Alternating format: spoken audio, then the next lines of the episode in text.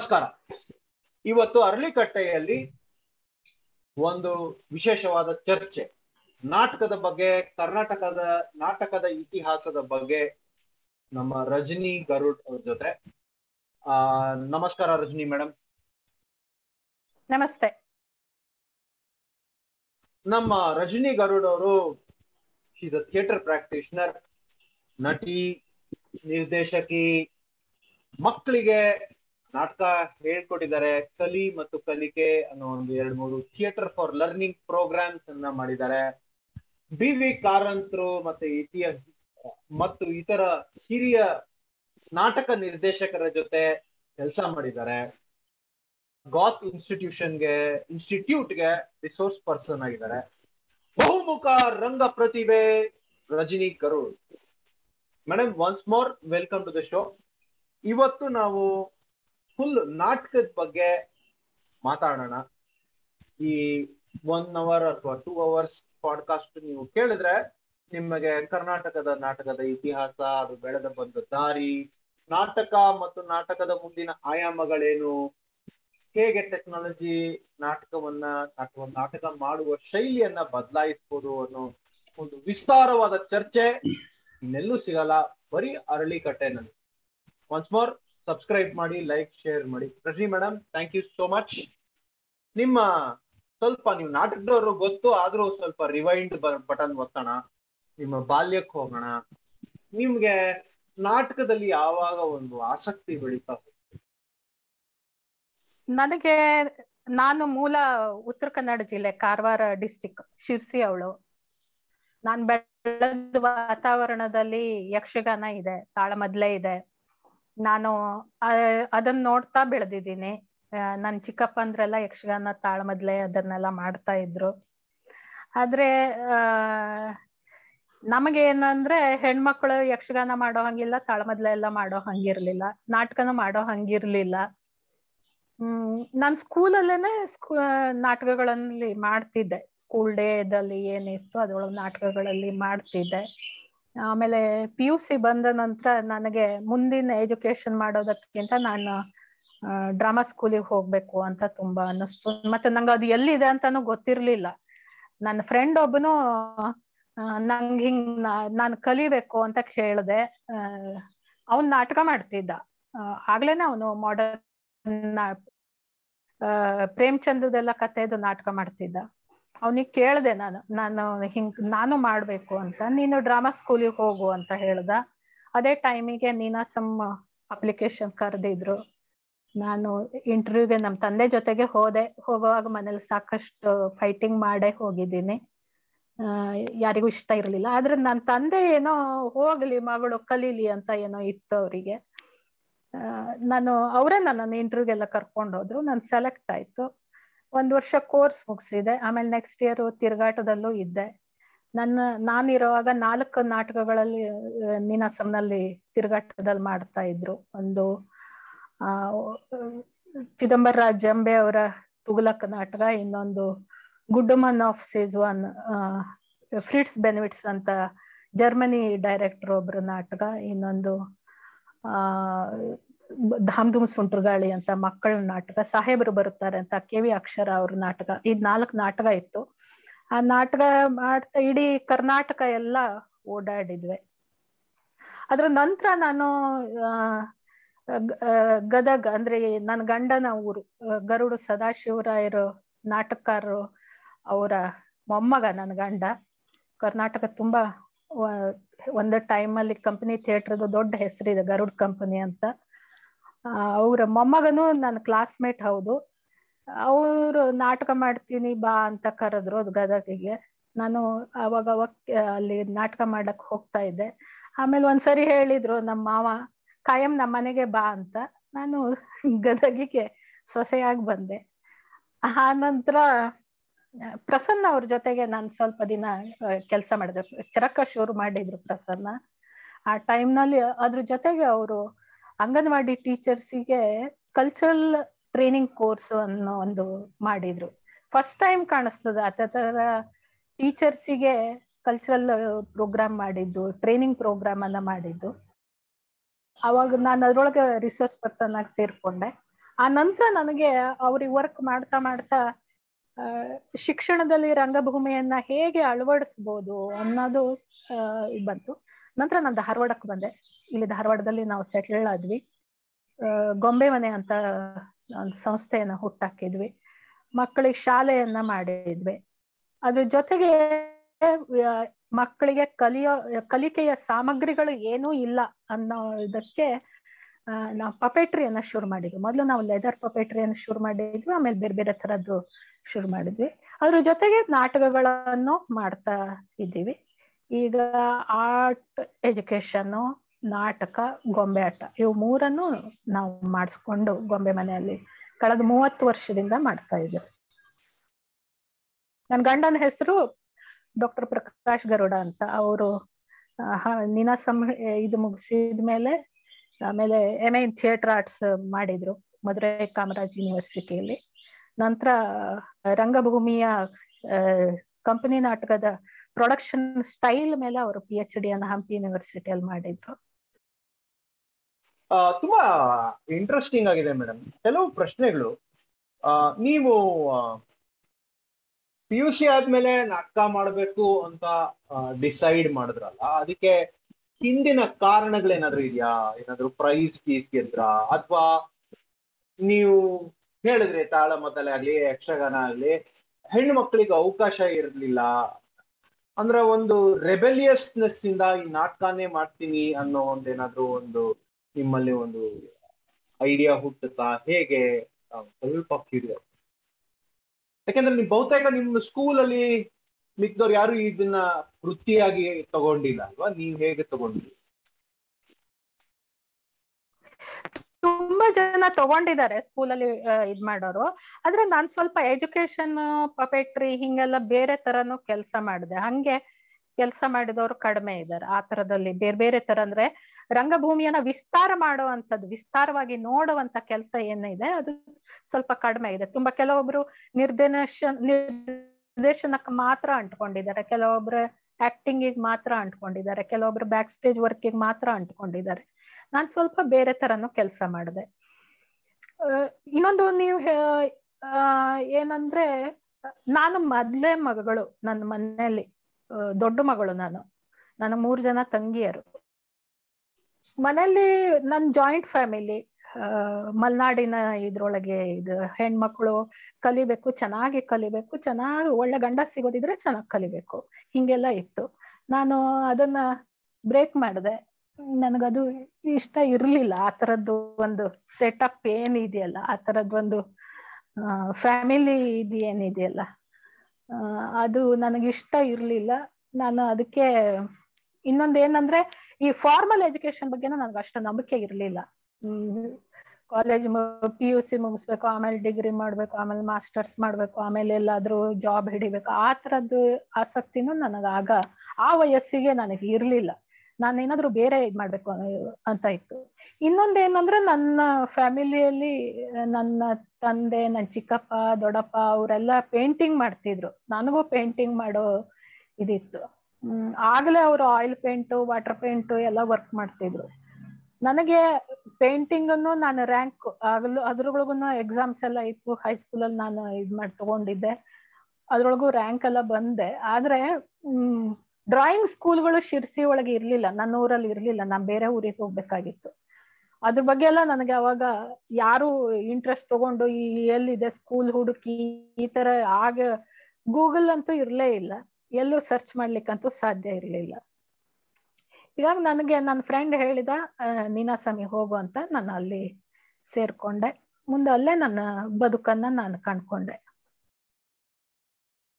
Madam, ಈಗ ಸಾಮಾನ್ಯವಾಗಿ ನಮ್ಗೆ ರಂಗಭೂಮಿ ಅಂದ್ರೆ ಅಟ್ಲೀಸ್ಟ್ ನಮ್ಮ ಈ ಮಿಡ್ಲ್ ಕ್ಲಾಸ್ ಬೆಂಗಳೂರು ಬೆಂಗಳೂರು ಕಡೆ ಅವರಿಗೆ ಅದು ಜಾಸ್ತಿ ಅವರಿಗೆ ಎಕ್ಸ್ಪೋಜರ್ ಇರಲ್ಲ. ಸೊ ಇವಾಗ ನಾವು ನಾಟಕ ಅಂದ್ರೆ ಕೆಲವು ಟರ್ಮ್ಸ್ ಯೂಸ್ ಮಾಡ್ತಾರೆ ರಂಗ ಸಜ್ಜಿಕೆ, ವಸ್ತ್ರ ವಿನ್ಯಾಸ, ಈ ತರ ಕೆಲವು ಟರ್ಮ್ಸ್ ಯೂಸ್ ಮಾಡ್ತಾರೆ. ಆ ಟರ್ಮ್ಸ್ ಅಂದ್ರೆ ಏನು? ಅದ್ರ ಬಗ್ಗೆ ಒಂದ್ ಸ್ವಲ್ಪ ಮಾತಾಡ್ತೀರಾ? ಆಕ್ಚುಲಿ ಏನಂದ್ರೆ ನಾಟಕ ನಾಟಕ ಎಲ್ಲಿ ಹುಟ್ಟುತ್ತದೆ ಹೇಗೆ ಹುಟ್ಟುತ್ತದೆ ಅನ್ನೋದಕ್ಕೆ ತುಂಬಾ ಸರಳವಾಗಿ ಹೇಳ್ಬೇಕಂದ್ರೆ ಎಲ್ಲಿ ಸ್ಪೇಸ್ ಇರ್ತದೋ ಮತ್ತು ಎಲ್ಲಿ ಅವಕಾಶ ಇರ್ತದೋ, ಅದ ಸ್ಪೇಸ್ ಮತ್ತೆ ಅವಕಾಶ ಎರಡೂನು ಒಂದೇನೆ ಅದು ಎಲ್ಲಿ ನೋಡುಗ ಇರ್ತಾನೋ ಅಲ್ಲಿ ನಾಟಕ ಹುಡ್ತದೆ ಅಂತ ಹೇಳ್ತಾರೆ. ಇದು ಅಲ್ಲಿ ರಂಗಭೂಮಿ ಇರ್ತದೆ ಅಂತ ತುಂಬಾ ಸರಳವಾಗಿ ಹೇಳ್ತೇವೆ ಎಲ್ಲಿ ನೋಡುಗ ಮತ್ತು ಅವಕಾಶ. ಈ ಒಂದು ಜಾಗ ಅಲ್ಲಿದ್ರೆ ನಾನ್ ನಟ ಹುಟ್ಕೋತಾನೆ. ನಟನೆ ಅನ್ನೋದು ಹುಟ್ಕೋತದೆ. ರಂಗಭೂಮಿ ಅನ್ನೋದು ಹುಟ್ಕೋತದೆ ಅಂತ ಹೇಳ್ತಾರೆ. ಇನ್ನು ರಂಗ ಸಜ್ಜಿಕೆ ವಸ್ತ್ರ ವಿನ್ಯಾಸ ಈ ತರದ ಇವುಗಳ ಎಲ್ಲವೂ ಬಹಳ ಬಹಳ ಬಹಳ ಲೇಟ್ ಆಗಿ ಬಂದಂತದ್ದು ಅಂದ್ರೆ ಭಾರತದ ಸಂದರ್ಭಕ್ಕೆ ಹೋಲಿಸಿದ್ರೆ ಹತ್ತೊಂಬತ್ತನೇ ಶತಮಾನದ ಕೊನೆಯಲ್ಲಿ ಅಥವಾ ಇಪ್ಪತ್ತನೇ ಶತಮಾನದ ಪ್ರಾರಂಭದ ಹೊತ್ತಿಗೆ ಆ ರಂಗ ಸಜ್ಜಿಕೆ ಅಥವಾ ಅದು, ಅದಕ್ಕೂ ಮೊದಲು ಇದ್ದಂತ ಸ್ಕ್ರೀನ್ಗಳು ಸೆಟ್ಟಿಂಗ್ಗಳು ಅವೆಲ್ಲ ಆ ಆ ಟೈಮಿಗೆ ಬಂದಿದ್ವು. ವಿದೇಶದಲ್ಲೆಲ್ಲ ಇತ್ತು. ಆಗಲೇ ಯುರೋಪಿಯನ್ ರಂಗಭೂಮಿ ಎಲಿಜಬೆತ್ ಥಿಯೇಟ್ರು ಅದೆಲ್ಲ ಅಲ್ಲೆಲ್ಲ ಆಗ್ಲೇನೆ ರಂಗ ಸಜ್ಜಿಕೆ ಅನ್ನೋದು ಇತ್ತು. ತುಂಬಾ ವ್ಯವಸ್ಥಿತವಾದ ರಂಗಮಂದಿರ ಎಲಿಜಬೆತ್ ಥಿಯೇಟರ್ದು ಈ ಶೇಕ್ಸ್ಪಿಯರ್ ಥಿಯೇಟರ್ದು ಎಲ್ಲ ನೋಡಿದ್ರೆ ತುಂಬಾ ವ್ಯವಸ್ಥಿತವಾದ ರಂಗ ಮಂದಿರಗಳು ಇದ್ದಿದ್ದು ಕಾಣ್ತದೆ. ಇನ್ನೊಂದು ನಮ್ಮಲ್ಲಿ ಏನಂದ್ರೆ ಸಂಸ್ಕೃತ ನಾಟಕಗಳು. ಅಂದ್ರೆ ಎರಡು ಸಾವಿರನೇ ಕ್ರಿಸ್ತ ಪೂರ್ವ ಅಹ್ ಎರಡು ಸಾವಿರದ ಹೊತ್ತಿಗೆ, ಅದಕ್ಕೂ ಮೊದಲು ಪೂರ್ವದಲ್ಲಿ ಸಂಸ್ಕೃತ ರಂಗಭೂಮಿ ಅನ್ನೋದಿತ್ತು ಅಂತ ಹೇಳ್ತಾರೆ. ಆ ಅವಾಗ ರಂಗ ಮಂಡಲಗಳು ಇದ್ವು ಅಂತ ಹೇಳ್ತಾರೆ. ಆ ರಂಗ ಮಂಡಲಗಳ ಮಾದರಿಗಳು ಈಗ ನಮ್ಗೆ ಸಿಗ್ತದೆ ಕೇರಳದಲ್ಲಿ, ತ್ರಿವೇಂದ್ರಂನಲ್ಲಿ ಸಂಸ್ಕೃತ ನಾಟಕದ ಮೂರು ತರದ ರಂಗ ಮಾದರಿಗಳು ಇವೆ. ಅವ್ರು ತುಂಬಾ ಅದನ್ನು ಕಾಯ್ಕೊಂಡಿದ್ದಾರೆ. ಇನ್ನೂ ಒಂದು ಏನಂದ್ರೆ, ಆ, ಒಡಿಸ್ಸಾದಲ್ಲಿ ಭರತ ನಾಟ್ಯಶಾಸ್ತ್ರವನ್ನ ಬರೆದಂತ ಭರತ ಮುನಿ ದೇವತೆಗಳಿಗೆ ತೋರಿಸ್ಲಿಕ್ಕೆ ಮಾಡಿದಂತ ನಾಟ್ಯ ಮಂಟಪ ಇದೆ ಅಂತ ಹೇಳ್ತಾರೆ. ಈಗ್ಲೂ ಇದೆ ಅಲ್ಲಿ, ನಾಟ್ಯ ಮಂಟಪ ಇದೆ. ಹೀಗಾಗಿ ನಮ್ಗೆ ಕನ್ಫ್ಯೂಷನ್ ಭರತ ಮುನಿ ಅಲ್ಲಿ ಮಾಡಿದ ಮೊದ್ಲ ಅಥವಾ ಕೇರಳದಲ್ಲಿ ಈ ನಾಟ್ಯ ಮಂಟಪ ಮಂಟಪ, ಮಂಡಪಂ ಮಂದಿ ಅವ್ರು ಹೇಳ್ತಾರೆ, ಅದ ಅನ್ನೋಂತ ಕನ್ಫ್ಯೂಷನ್ ಇನ್ನೂ ಕ್ಲಿಯರ್ ಆಗಿಲ್ಲ. ಆದ್ರೆ ಆಧುನಿಕ ಸಂದರ್ಭದಲ್ಲಂತೂ ಭಾರತಕ್ಕೆ ತುಂಬಾ ಲೇಟ್ ಆಗಿ ಬಂದಿದೆ. ಕನ್ನಡಕ್ಕಂತೂ ಇನ್ನು ತುಂಬಾ ತಡವಾಗಿ ಬಂದಿದೆ ಅದು. ರಂಗ ಸಜ್ಜಿಕೆ ರಂಗ ವಸ್ತ್ರ ವಿನ್ಯಾಸ. ಯಾಕಂದ್ರೆ ಅಲ್ಲಲ್ಲೇ ಇದ್ದಿದ್ದನ್ನ ಹಂಗಂಗೇನೆ ಇಟ್ಕೊಂಡು ಬಳಸ್ತಿದ್ರು. ಅದು ಇವೆಲ್ಲ ರಾಜಾಶ್ರಯದಲ್ಲಿ ಇದ್ದಿದ್ರಂದ್ರೆ ಕಲಾ ಪ್ರಕಾರಗಳ ಎಲ್ಲವೂ ರಾಜಾಶ್ರಯದಲ್ಲಿ ಅಥವಾ ಈ ನಮ್ಮೂರ್ ಕಡೆ ಬಂದ್ರೆ ಈ ಧಾರವಾಡ, ಉತ್ತರ ಕನ್ನಡ ಉತ್ತರ ಕರ್ನಾಟಕ, ಹೈದರಾಬಾದ್, ಕರ್ನಾಟಕ ಆ ಕಡೆ ಎಲ್ಲ ಬಂದ್ರೆ ಈ ಒಂಥರ ಈ ಗೌಡ್ರ ಆಳಿಕೆ ಏನಿತ್ತಲ್ಲ, ಅವರ, ಅವ್ರ ಮನೆ ನಾಮಕರಣಕ್ಕೋ, ಅವ್ರ ಮನೆ ಮದುವೆಗೋ ಈ ತರದೆಲ್ಲ ಕಾರ್ಯಕ್ರಮಗಳಿಗೆ ಹೆಚ್ಚಾಗಿ ಇವು ಮಾಡ್ತಾ ಇದ್ದಂತ. ಆಮೇಲೆ ಇವೆಲ್ಲ ಆಧುನಿಕ ಸ್ವರೂಪ ಬಂದಿದ್ದೇನೆ ಹತ್ತೊಂಬತ್ತನೇ ಶತಮಾನದ ಕೊನೆಯ ಭಾಗದಲ್ಲಿ. ಮೇಡಮ್ ಯಕ್ಷಗಾನ ಯಕ್ಷಗಾನ ತರ ಅಂದ್ರೆ ನಮ್ಮ ಕರ್ನಾಟಕದಲ್ಲಿ ಹುಟ್ಟಿದಂತ ನಾಟಕ ಪ್ರಕಾರಗಳು ಬೇರೆ ಯಾವ್ಯಾವ ಇದಾವೆ? ಅದ್ರ ಬಗ್ಗೆ ಒಂದ್ ಸ್ವಲ್ಪ ಮಾತಾಡ್ತೀರಾ? ಅದಕ್ಕೂ ಮೊದಲು ನಮ್ಮ ಪ್ರಾಯೋಜಕರಿಂದ ಒಂದು ಸಂದೇಶ. ದೊಡ್ಡ ಲೈಬ್ರರಿನ ನಿಮ್ಮ ಚಿಕ್ಕ ಮೊಬೈಲ್ ಫೋನ್ ಒಳಗೆ ತುಂಬಿಸ್ಕೊಳ್ಳಿ ಮೈ ಲ್ಯಾಂಗ್ ಆ್ಯಪಲ್ಲಿ ನಿಮ್ಗೆ ಇಷ್ಟವಾದ ಇ ಬುಕ್ಸ್ ಕಥೆಗಳು ಮತ್ತು ಆಡಿಯೋ ಬುಕ್ಸ್ ಎಲ್ಲ ಇದೆ. ಅಣ್ಣ ಮೈ ಲ್ಯಾಂಗ್ ಬಗ್ಗೆ ನಮಗೆ ಗೊತ್ತು ನೀನೇನು ಸ್ಪೆಷಲ್ ಆಗಿ ಹೇಳೋದು? ಅಂತ ನೀವು ಯೋಚನೆ ಮಾಡ್ತಾ ಇದ್ದರೆ ರಿಮೆಂಬರ್ ಎ ಕೆ ಟ್ವೆಂಟಿ ಅಂತ ನೀವು ಕೂಪನ್ ಕೋಡ್ ಕೊಟ್ಟು ಫಸ್ಟ್ ಟೈಮ್ ಮೈಲ್ಯಾಂಗ್ ಯೂಸ್ ಮಾಡಿದ್ರೆ ನಿಮಗೆ ಟ್ವೆಂಟಿ ಪರ್ಸೆಂಟ್ ಡಿಸ್ಕೌಂಟ್ ಸಿಗುತ್ತೆ. ನೆಕ್ಸ್ಟ್ ಟೈಮ್ ಪ್ರತಿ ಸಲ ಯೂಸ್ ಮಾಡಿದಾಗಲೂ ಎ ಕೆ ಟೆನ್ ಅಂತ ಕೊಟ್ಟರೆ ನಿಮಗೆ ಹತ್ತು ಪರ್ಸೆಂಟ್ ಡಿಸ್ಕೌಂಟ್ ಕೊಡುತ್ತೆ. ಅದಲ್ವಾ ನಿಜವಾದ ಡೀಲು ನೆನಪಿರಲಿ ಎ ಕೆ ಟ್ವೆಂಟಿ ಮತ್ತು ಎ ಕೆ ಟೆನ್ ಮೈಲ್ಯಾಂಗ್ ಬಳಸಿ, ದುಡ್ಡು ಉಳಿಸಿ. ಥ್ಯಾಂಕ್ ಯು ಅರಳಿಕಟ್ಟೆಯ ಚರ್ಚೆಗೆ ಮರಳಿ ಸ್ವಾಗತ. ಕರ್ನಾಟಕದಲ್ಲಿ ಹುಟ್ಟಿದ ಬೇರೆ ಬೇರೆ ಕಲಾ ಪ್ರಕಾರಗಳು ಅಂದ್ರೆ ಯಕ್ಷಗಾನ ಯಕ್ಷಗಾನ ಏನಿದೆ ಅದು ಕರಾವಳಿ ಮತ್ತು ಮಲ್ನಾಡಿನ ಭಾಗಕ್ಕೆ ಆ ಇದೆ. ಆ ಭಾಗದಲ್ಲಿ ಹುಟ್ಟದಂಥದ್ದು. ಕರಾವಳಿ ಮಲ್ನಾಡಿನ ಭಾಗ ಇದು ಏನಿದೆ ಒಂದು ಮೂರ್ನಾಲ್ಕು ಜಿಲ್ಲೆಗಳಲ್ಲಿ ಯಕ್ಷಗಾನ ಅನ್ನೋದು ಇದೆ ಉತ್ತರ ಕನ್ನಡ ಶಿವಮೊಗ್ಗ ಡಿಸ್ಟಿಕ್ ಮಂಗಳೂರು, ಉಡುಪಿ ಚಿಕ್ಕಮಂಗ್ಳೂರಲ್ಲಿ ಸ್ವಲ್ಪ ಇದೆ ಈ ತರ. ಇದಿಷ್ಟು ಜಿಲ್ಲೆಗಳಲ್ಲಿ ಮುಖ್ಯವಾಗಿ ಇದೆ. ಉಳಿದ ಕಡೆ ಎಲ್ಲದಕ್ಕೂ ಬಯಲಾಟ ಅಂತಾನೆ ಹೇಳ್ತಾರೆ. ಈ ಸಣ್ಣಾಟ, ಈ ಭಾಗದಲ್ಲಿ ಸಣ್ಣಾಟ, ದೊಡ್ಡಾಟ ಅಂತ ಇದೆ. ಸಣ್ಣಾಟದಲ್ಲಿ ತುಂಬಾ ಪ್ರಕಾರಗಳಿದೆ. ದೊಡ್ಡಾಟದಲ್ಲಿ ಹೆಚ್ಚು ಪ್ರಕಾರಗಳಿದೆ. ದೊಡ್ಡಾಟ ಅದು ಒಂದು ರಿಚುವಲಿಸ್ಟಿಕ್ ಆಟ ಅದು. ದೇವರಿಗೆ ಹರಕೆಗೆ ಮಾಡುವಂತದ್ದು ಆಟ ಅದು. ಜಾತ್ರೆ ಉತ್ಸವಗಳಲ್ಲಿ ಮಾಡುವಂಥದ್ದು ಅದು. ಅದಕ್ಕಾಗೆ ಮಾಡುವಂಥದ್ದು. ಊ- ಇಡೀ ಊರ್ ಜನರೇ ಮಾಡುವಂಥದ್ದು. ಆದ್ರೆ ಸಣ್ಣಾಟ ಹಾಗಲ್ಲ. ಅದು ತುಂಬಾ ಒಂಥರ ಮೊಬೈಲ್ ಥಿಯೇಟರ್ ಅದು. ಮಿನಿ ಥಿಯೇಟರ್ ಅದು. ದೊಡ್ಡಾಟದ ತುಂಬಾ ಸಣ್ಣ ಪ್ರಕಾರ ಅದು. ತುಂಬಾ ಈಸಿಯಾಗಿ ಅದನ್ನ ಮಾಡಬಹುದು ಬೇರೆ ಬೇರೆ ಕಡೆ ತಿರುಗಾಡಿ ಮಾಡಬಹುದು ಆಮೇಲೆ ಅದು ಸಾಕಷ್ಟು ಇನೋವೇಟಿವ್ ಆದಂತ ಫಾರ್ಮ್ ಅದು ಸಣ್ಣಾಟ ಅದ್ರೊಳಗೆ ತುಂಬಾ ಪ್ರಕಾರಗಳಿದೆ. ದಾಸರಾಟ ಅಂತ ಇದೆ ಜೋಗೇರಾಟ ಇದು ಈ ತರದ್ದು ಸಂಗ್ಯಾಬಾಳ್ಯ ರಾಧಾನಾಟ ಆ ಇನ್ನು ತುಂಬ ತುಂಬ, ಬಹಳಷ್ಟು ಪ್ರಕಾರದ ಆಟಗಳು ಅದ್ರೊಳಗೆ ಇದೆ. ಮೇಡಮ್ ನಾವು ಪುರಾತನ ಕಾಲಕ್ಕೆ ಹೋದ್ರೆ ಈ ಗುಹೆನಲ್ಲಿ ಬೇಟೆ ಆಡೋ ಡ್ರಾಯಿಂಗ್ ಗಳೆಲ್ಲ ಬರೋದು. ಸೊ ಡ್ರಾಯಿಂಗ್ ಅಲ್ಲಿಂದ ಶುರು ಆಯ್ತು ಪೇಂಟಿಂಗ್ ಅಲ್ಲಿಂದ ಶುರುವಾಯ್ತು. ಮನುಷ್ಯ ಕಮ್ಯುನಿಕೇಟ್ ಮಾಡಕ್ಕೆ ಇದನ್ನ ಬಳಸಕ್ಕೆ ಶುರು ಮಾಡ್ದ ಅಥವಾ ಅವನ ಕಥೆಗಳನ್ನ ಹೇಳಕ್ಕೆ ಶುರು ಮಾಡ್ದ ಅಂತೆಲ್ಲ ಇದೆ. ರಂಗಭೂಮಿ ಹುಟ್ಟಿದ್ ಹೇಗೆ? ಅದರದ್ದು ಏನಾದ್ರು ಒಂದ್ ಸ್ವಲ್ಪ ಬ್ಯಾಕ್ ಗ್ರೌಂಡ್ ಕೊಡ್ತೀರಾ? ಅದು ಇಂಡಿಯಾನಲ್ಲಿ ಆಗ್ಲಿ ಅಥವಾ ಹೊರಗಡೆ ಆಗ್ಲಿ ಹೇಗೆ ಹುಟ್ಟಿತ್ತು? ಇದರ ಕಲ್ಪನೆ ಮಾನವ ಹೇಗೆ ಮಾಡ್ದ? ಯಾವಾಗ ಮನುಷ್ಯ ಗುಹೆ ಒಳಗೆ ಚಿತ್ರ ಬರೀಲಿಕ್ಕೆ ಶುರು ಮಾಡಿದ್ನೋ ಆಗ್ಲೇನೆ ರಂಗಭೂಮಿನೂ ಹುಟ್ಕೊಂಡಿತ್ತು.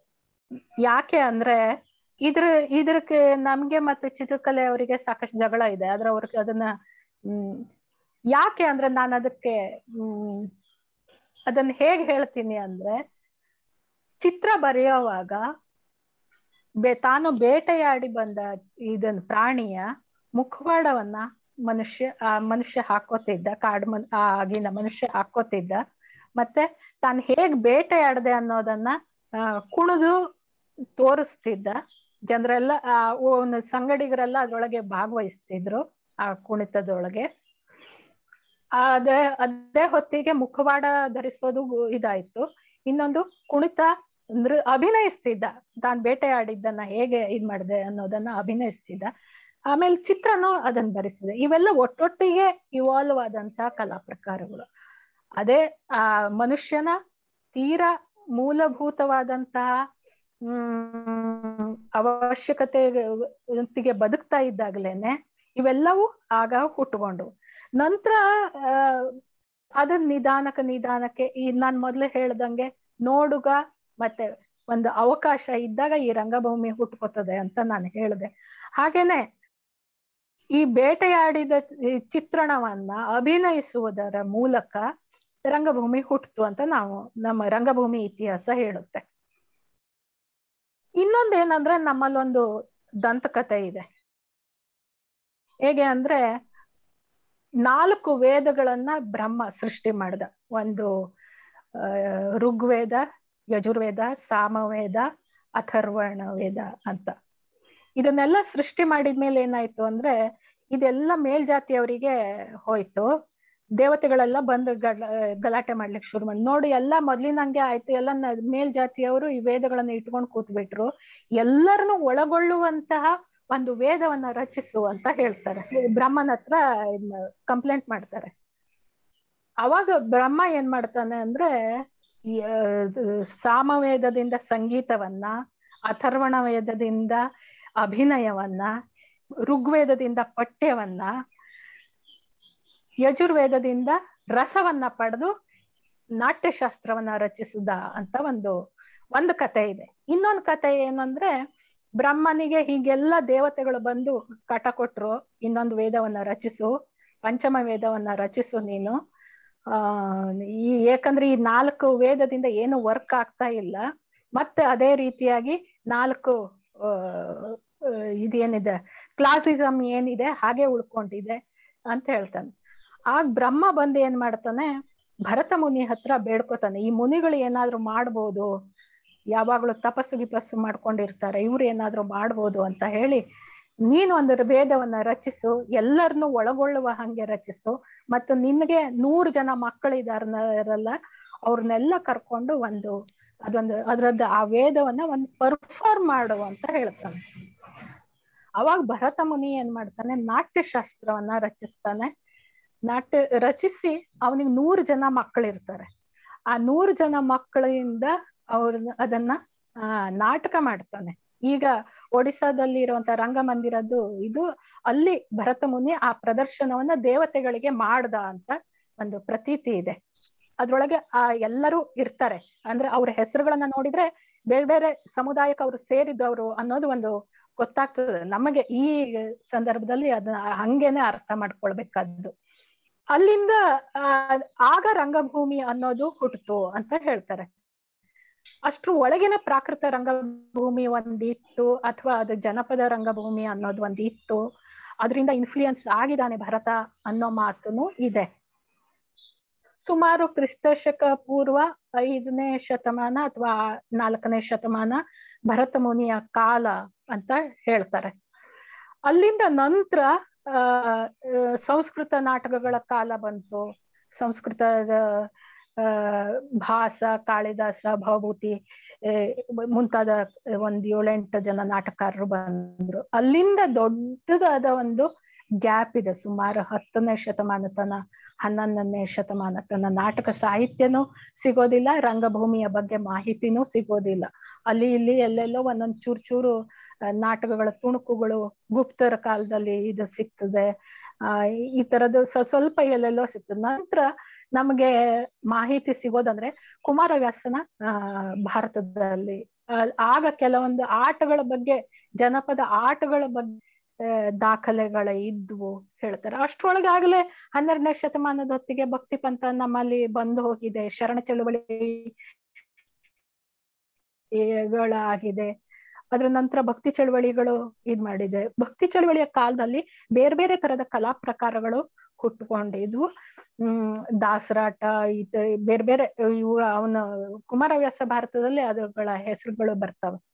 ಆ ತರದೆಲ್ಲ ಇದ್ ಬಂತು ಅದ್ರ ನಂತರದ ಅಲ್ಲಿ ತುಂಬಾ ಗ್ಯಾಪ್ ಇದೆ. ಆಮೇಲೆ ನಮ್ಮಲ್ಲಿ ಏನಂದ್ರೆ ವ್ಯವಸ್ಥಿತವಾದ ದಾಖಲೀಕರಣ ಇಲ್ಲ. ಯಾವ ಕಾಲದಲ್ಲಿ ಯಾವ್ದು ಬಂತು, ಏನಾಯ್ತು, ಆ ತರದ್ದು ಯಾವ್ದು ದಾಖಲೆಗಳು ನಮ್ಮಲ್ಲಿ ಇಲ್ಲ. ಅದ್ರ ನಂತರ ನಮ್ಗೆ ಸಿಗೋದು, ಆ ಹತ್ತೊಂಬತ್ತನೇ ಶತಮಾನದ ಕೊನೆಯ ಭಾಗದಲ್ಲಿ ಬಂದಂತಹ ಚುರುಮುರಿ ಶೇಷಗಿರಿರಾಯರು, ಶಾಂತ ಕವಿಗಳು ಈ ತರದ ನಾಟಕಕಾರರು ಬಂದು ಹುಟ್ಕೊಂಡಂತದ್ದು ಅದ್ರೊಳಗೆ ಅವ್ರಿಗೆ ಇನ್ಫ್ಲೂಯೆನ್ಸ್ ಆಗಿದ್ದು ಫಾರ್ಸಿ ಥಿಯೇಟರ್ ಇಂದ ಈ ಮಹಾರಾಷ್ಟ್ರದಲ್ಲಿ ಏನು ಫಾರ್ಸಿಯರು ತಮಗೋಸ್ಕರ ನಾಟಕಗಳನ್ನ ಏನು ಮಾಡ್ಲಿಕ್ಕೆ ಶುರು ಮಾಡಿದ್ರು ಫಾರ್ಸಿ ಕಂಪನಿಗಳು ಇದ್ ಮಾಡ್ಲಿಕ್ಕೆ, ಓಡಾಡ್ಲಿಕ್ಕೆ ಶುರುವಾಯ್ತು ಅಲ್ಲಿಂದ ನಾಟಕ ಕಂಪನಿಗಳು ಅನ್ನೋದು ಬಂತು ಅಂತ ಹೇಳ್ತಾರೆ. ಪಾರ್ಸಿ ಥಿಯೇಟರ್, ಥಿಯೇಟ್ರಿಗೂನು ಕರ್ನಾಟಕದ ಯಕ್ಷಗಾನವೇ ಮಾದರಿ ಅಂತ ಹೇಳ್ತಾರೆ. ಪಾರ್ಸಿ ಥಿಯೇಟರ್ ಯಕ್ಷಗಾನವನ್ನ ನೋಡ್ಕೊಂಡು ಕಂಪನಿಯನ್ನ ಮಾಡಿದ್ರು ಅಂತ ಹೇಳ್ತಾರೆ. ಪಾರ್ಸಿ ಥಿಯೇಟ್ರಿಗೆ ತುಂಬಾ ಇದು ಅಂದ್ರೆ ಲಖನೌನಲ್ಲಿ ಅವನು ರಾಜ ಇದ್ದ, ಅಲ್ಲಿ ಇಂದ್ರ ಸಭಾ ಅನ್ನೋದು ಮೊದಲನೇ ಪ್ರಯೋಗ ಆಯ್ತು. ಅದು ನೃತ್ಯ ನಾಟಕವಾಗಿಯೇ ಅದು ಪ್ರಾರಂಭ ಆಯಿತು. ಕಥಕ್ ನೃತ್ಯದ ರೂಪಕವಾಗಿ ಅದು ಪ್ರಾರಂಭ ಆಯ್ತು ಆಯ್ತು. ಇದಲ್ದೇನೆ ಬ್ರಿಟಿಷರು ಭಾರತಕ್ಕೆ ಬಂದ ಮೇಲೆ ಅವರು ಮೊದಲು, ತಮ್ಮ ಮೊದಲನೇ ರಾಜಧಾನಿ, ಆ, ಕಲ್ಕತ್ತಾದಲ್ಲಿ ಮಾಡ್ಕೊಂಡಾಗ ಅವರು ಅಲ್ಲಿಂದ ಬಂದ ಮೇಲೆ ತಮಗೋಸ್ಕರ ಅವ್ರ ನಾಟಕಗಳನ್ನ ಮಾಡ್ಕೋತಿದ್ರು. ಅವ್ರು ಶೇಕ್ಸ್ಪಿಯರ್ ನಾಟಕಗಳನ್ನ ಮಾಡ್ತಿದ್ರು ಬೇರೆ ಬೇರೆ ಶಾ ನಾಟಕಗಳನ್ನು ಮಾಡ್ತಿದ್ರು. ಟಾಲ್ಸ್ಟೈ ನಾಟಕಗಳನ್ನ ಮಾಡಿದ್ರು ಇವರು ತಮಗೋಸ್ಕರ, ತಮ್ಮ ಮನೋರಂಜನೆಗೋಸ್ಕರ ಆ ಬ್ರಿಟಿಷ್ ಅಧಿಕಾರಿಗಳನ್ನ ನಾಟಕ ಮಾಡ್ತಿದ್ರು. ಅವುಗಳನ್ನ ನೋಡ್ಕೊಂಡು ಮೊದಲನೇದಾಗಿ ಕಲ್ಕತ್ತಾದಲ್ಲಿ ಆಧುನಿಕ ರಂಗಭೂಮಿ ಅಲ್ಲಿ ಪ್ರಾರಂಭವಾಯ್ತು ಅನ್ನೋಂತ ಇದನ್ನು ಇದೆ. ಇದು ಒಂದು ಕ್ವಶನ್ ಇದೆ. ನೀವು ಅಂದ್ರೆ ಗುಹೆಯಲ್ಲಿ ಮನುಷ್ಯ ಇದ್ದಾಗಿಂದ ಹೇಗೆ ಬೇರೆ ಬೇರೆ ಟೈಮಲ್ಲಿ ಅದು ನಾಟಕ ಬೆಳೆದ್ ಬಂತು ಅಂತ ಹೇಳಿದ್ರ? ಸೊ ಈಗ ನಾಟಕದಲ್ಲಿ ಎರಡು ಮೇನ್ ಆಗಿ ಬರುತ್ತಲ್ವಾ? ಒಂದು ಫಾರ್ಮ್ ಇನ್ನೊಂದು ಕಂಟೆಂಟ್ ಅಂದ್ರೆ ಅಂದ್ರೆ ಈವನ್ ಹೇಗೆ ನಾನು ಪ್ರಾಣಿಗಳನ್ನ ಬೇಟೆ ಆಡ್ಕೊಂಡು ಬಂದ ಅನ್ನೋದನ್ನ ಅವನು ಎನಾಕ್ಟ್ ಮಾಡ್ತಿದ್ದಾಗ ಒಂದ್ ಬೇಟೆ ಆಡದೆ ಅನ್ನೋದೇ ಒಂದು ಕಂಟೆಂಟ್ ಅಲ್ವಾ? ಆಮೇಲೆ ಅದು ಅವನು ಅವ್ನ ಅವತ್ತಿಗೆ ಇದ್ದ ಫೆಸಿಲಿಟೀಸ್ ಮತ್ತೆ ಅವನ್ಗೆ ಅವತ್ತಿದ್ದ ಸ್ಕಿಲ್ಸ್ ಯೂಸ್ ಮಾಡ್ಕೊಂಡು ಅವನು ಅದನ್ನ ಕತೆ ಹೇಳ್ತಾ ಇದ್ದ. ಸೊ ಹಿಂಗೆ over the years content change ಆಯ್ತು ಫಾರ್ಮು ಚೇಂಜ್ ಆಯ್ತು. ಅದು ಹೇಗೆ ಇವಾಲ್ವ್ ಆಗಿದೆ ಅಂತಂದ್ರೆ ಸ್ವಲ್ಪ ಎಲಾಬ್ರೇಟ್ ಮಾಡ್ತೀರಾ? ಯಾಕೆಂದ್ರೆ ಈಗ ಬೇಟಾಡೋದ್ರ ಬಗ್ಗೆ ಯಾರು ಏನು ಈಗ ಮತ್ತೆ ಆ ಕಂಟೆಂಟ್ ಯಾರು ಯೂಸ್ ಮಾಡಲ್ಲ because the content has changed ಈಗ ಮನುಷ್ಯನಿಗೆ ಏನು ಇಂಟ್ರೆಸ್ಟ್ ಮಾಡುತ್ತೆ ಅನ್ನೋದು ಸೊ ಅದು ಹೇಗೆ ಇವಾಲ್ವ್ ಆಗಿದೆ ಅಂತ. ನಮ್ಗೆಲ್ಲ ಗೊತ್ತಿದ್ದಂಗೆ ಭಾರತ ಅನ್ನೋದು ಜಾತಿ ಧರ್ಮ ಇದರಿಂದ ಒಡೆದು ಒಡೆದು ಒಡೆದು ಒಡೆದು ಹೋಗಿದ್ದು ಗೊತ್ತಿದೆ. ಅಲ್ಲಿಂದ ಅದು ಒಂದು ಗುಹೆಯ ಗುಹೆಯಲ್ಲಿ ಮಾಡ್ತಾ ಚಿತ್ರ ಬಿಡಿಸ್ತಾ, ತಾನ್ ಬೇಟೆಯಾಡಿದ್ದನ್ನ ಎನಾಕ್ಟ್ ಮಾಡ್ತಾ ಇರೋ ಕಾಲದಿಂದ ಮುಂದೆ ಸಿವಿಲೈಸೇಷನ್ ಜಾಸ್ತಿ ಆದಂಗೆ ಅದು ಆಗ್ತಾ ಆಗ್ತಾ ಹೋದಂಗೆ ಈ ನಮ್ಮ, ಆ, ಇವುಗಳು ಜಾಸ್ತಿ ಆಗ್ತಾ ಹೋದ್ವು ಏನು? ಹ್ಮ್. ಅಂತರಗಳು ಜಾಸ್ತಿ ಆಗ್ತಾ ಹೋದ್ವು ಒಂದು ಜಾನಪದ ರಂಗಭೂಮಿ ಅಂತ ಇನ್ನೊಂದಾದ್ರೆ ಇನ್ನೊಂದು ಸಂಸ್ಕೃತ ರಂಗಭೂಮಿ ಅನ್ನೋದು ಇನ್ನೊಂದಾಯ್ತು. ಕನ್ನಡ ರಂಗಭೂಮಿ ಅನ್ನೋದು ಇತ್ತ ಇಲ್ವಾ ಅದಕ್ಕೆ ದಾಖಲೆಗಳೇ ಇಲ್ಲ. ದಾಖಲೆಗಳು ಎಲ್ಲೂ ಸಿಗೋದಿಲ್ಲ ನಮ್ಗೆ. ಸಂಸ್ಕೃತ ರಂಗಭೂಮಿ ಇತ್ತು ಅನ್ನೋದು ಕೂಡ ಕ್ರಿಸ್ತಪೂರ್ವದಲ್ಲಿ ಅದು ಪ್ರದರ್ಶನ ಆಗ್ತಾ ಇತ್ತು ಅನ್ನೋದಷ್ಟೇನೆ ನಮಗ್ ಮಾಹಿತಿ ಇದೆ. ಕನ್ನಡದ ಮಟ್ಟಿಗೆ ಅದ್ರ ದಾಖಲೆಗಳೇ ಇಲ್ಲ. ಒಂದು ದೊಡ್ಡ ಗ್ಯಾಪ್ ಇದು. ಮುಂದೆ ನಮಗೆ ರಂಗಭೂಮಿ ಅನ್ನೋದು, ಅದ ನಾನು ಹೇಳ್ದಂಗೆ, ನಾನು ಮೊದ್ಲೇ ಹೇಳಿದೆ ಅದನ್ನ.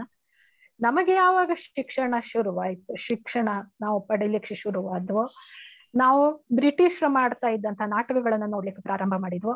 ಮತ್ತು ಫಾರ್ಸಿ ಥಿಯೇಟರ್ ಥಿಯೇಟರ್ಗಳು ಯಾವಾಗ ವರ್ಕ್ ಮಾಡ್ಲಿಕ್ಕೆ ಶುರುವಾಯ್ತು? ಆ ಟೈಮಲ್ಲಿ ಕನ್ನಡ ರಂಗಭೂಮಿಯು ಹುಟ್ಕೊಂತು ಈ ಶಾಂತ ಕವಿಗಳು ಇವರೆಲ್ಲ ಕನ್ನಡಕ್ಕೆ ಕನ್ನಡದೇ ಆದ ರಂಗಭೂಮಿ ಬೇಕು ಅಂತೆಲ್ಲ ಹೋರಾಟ ಮಾಡಿದ್ರು. ಅವ್ರು ಕನ್ನಡದ ಅದನ್ನ ಇದ್ ಮಾಡಿದ್ರು. ಏನೋ ದೊಡ್ಡ ಚಳವಳಿಯ ರೂಪದಲ್ಲಿ ಮಾಡಿದ್ರು. ಮುಂದೆ ಆಲೂರು ವೆಂಕಟರಾಯರು ಅವರೆಲ್ಲ ಬರ್ತಾರೆ ಆ ಕನ್ನಡ ರಂಗಭೂಮಿಯನ್ನ, ಆ, ಅದ್ರ ಪಿತಾಮಹರು ಅನ್ನೋ ಇದ್ರೊಳಗೆ. ಮುಂದೆ ಅದೇ, ಶಿಕ್ಷಣ ಪಡೆದಂತ ಎರಡು ಮೂರನೇ ಜನರೇಷನ್ ಅವರ ಹೊತ್ತಿಗೆ ತುಂಬಾ ಕಂಪನಿ ಥಿಯೇಟರ್ ಅನ್ನೋದು ಮೊದಲು ಒಂದು ಹವ್ಯಾಸಿ ಮಟ್ಟದಲ್ಲೇ ಇತ್ತು. ಕಂಪನಿ ಥಿಯೇಟರ್ ಕೂಡ ಒಂದು ಹವ್ಯಾಸಿ ಮಟ್ಟದಲ್ಲೇ ಇತ್ತು. ಅದರ ನಂತರದಲ್ಲಿ ಅದು ಒಂದು ಸಶಕ್ತವಾದಂತ ಕಂಪನಿಯ ಹಣವನ್ನ ಟಿಕೆಟ್ ಇಟ್ಟು ಜನರಿಗೆ ತೋರಿಸುವಂತ ವ್ಯವಸಾಯಿ ಪ್ರವೃತ್ತಿಯನ್ನು ಹೊಂದದಂತಹ ರಂಗಭೂಮಿ ಶುರುವಾಯಿತು.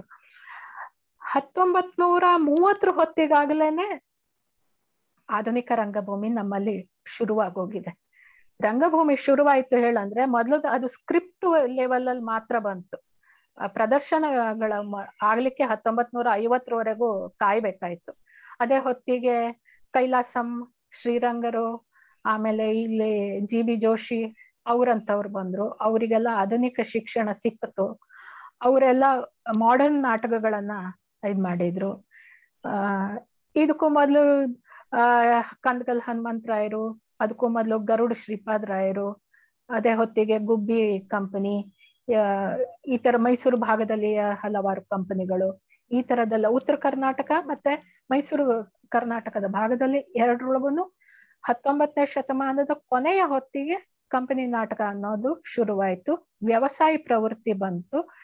ಅವರು ಟೆಂಟ್ಗಳನ್ನ ಹಾಕಿ ಊರಿ ಊರಿ ಊರಿ ಹೋಗಿ ಟೆಂಟ್ಗಳನ್ನ ಹಾಕಿ ಪ್ರದರ್ಶನ ಮಾಡ್ಲಿಕ್ಕೆ ಶುರು ಮಾಡಿದ್ರು.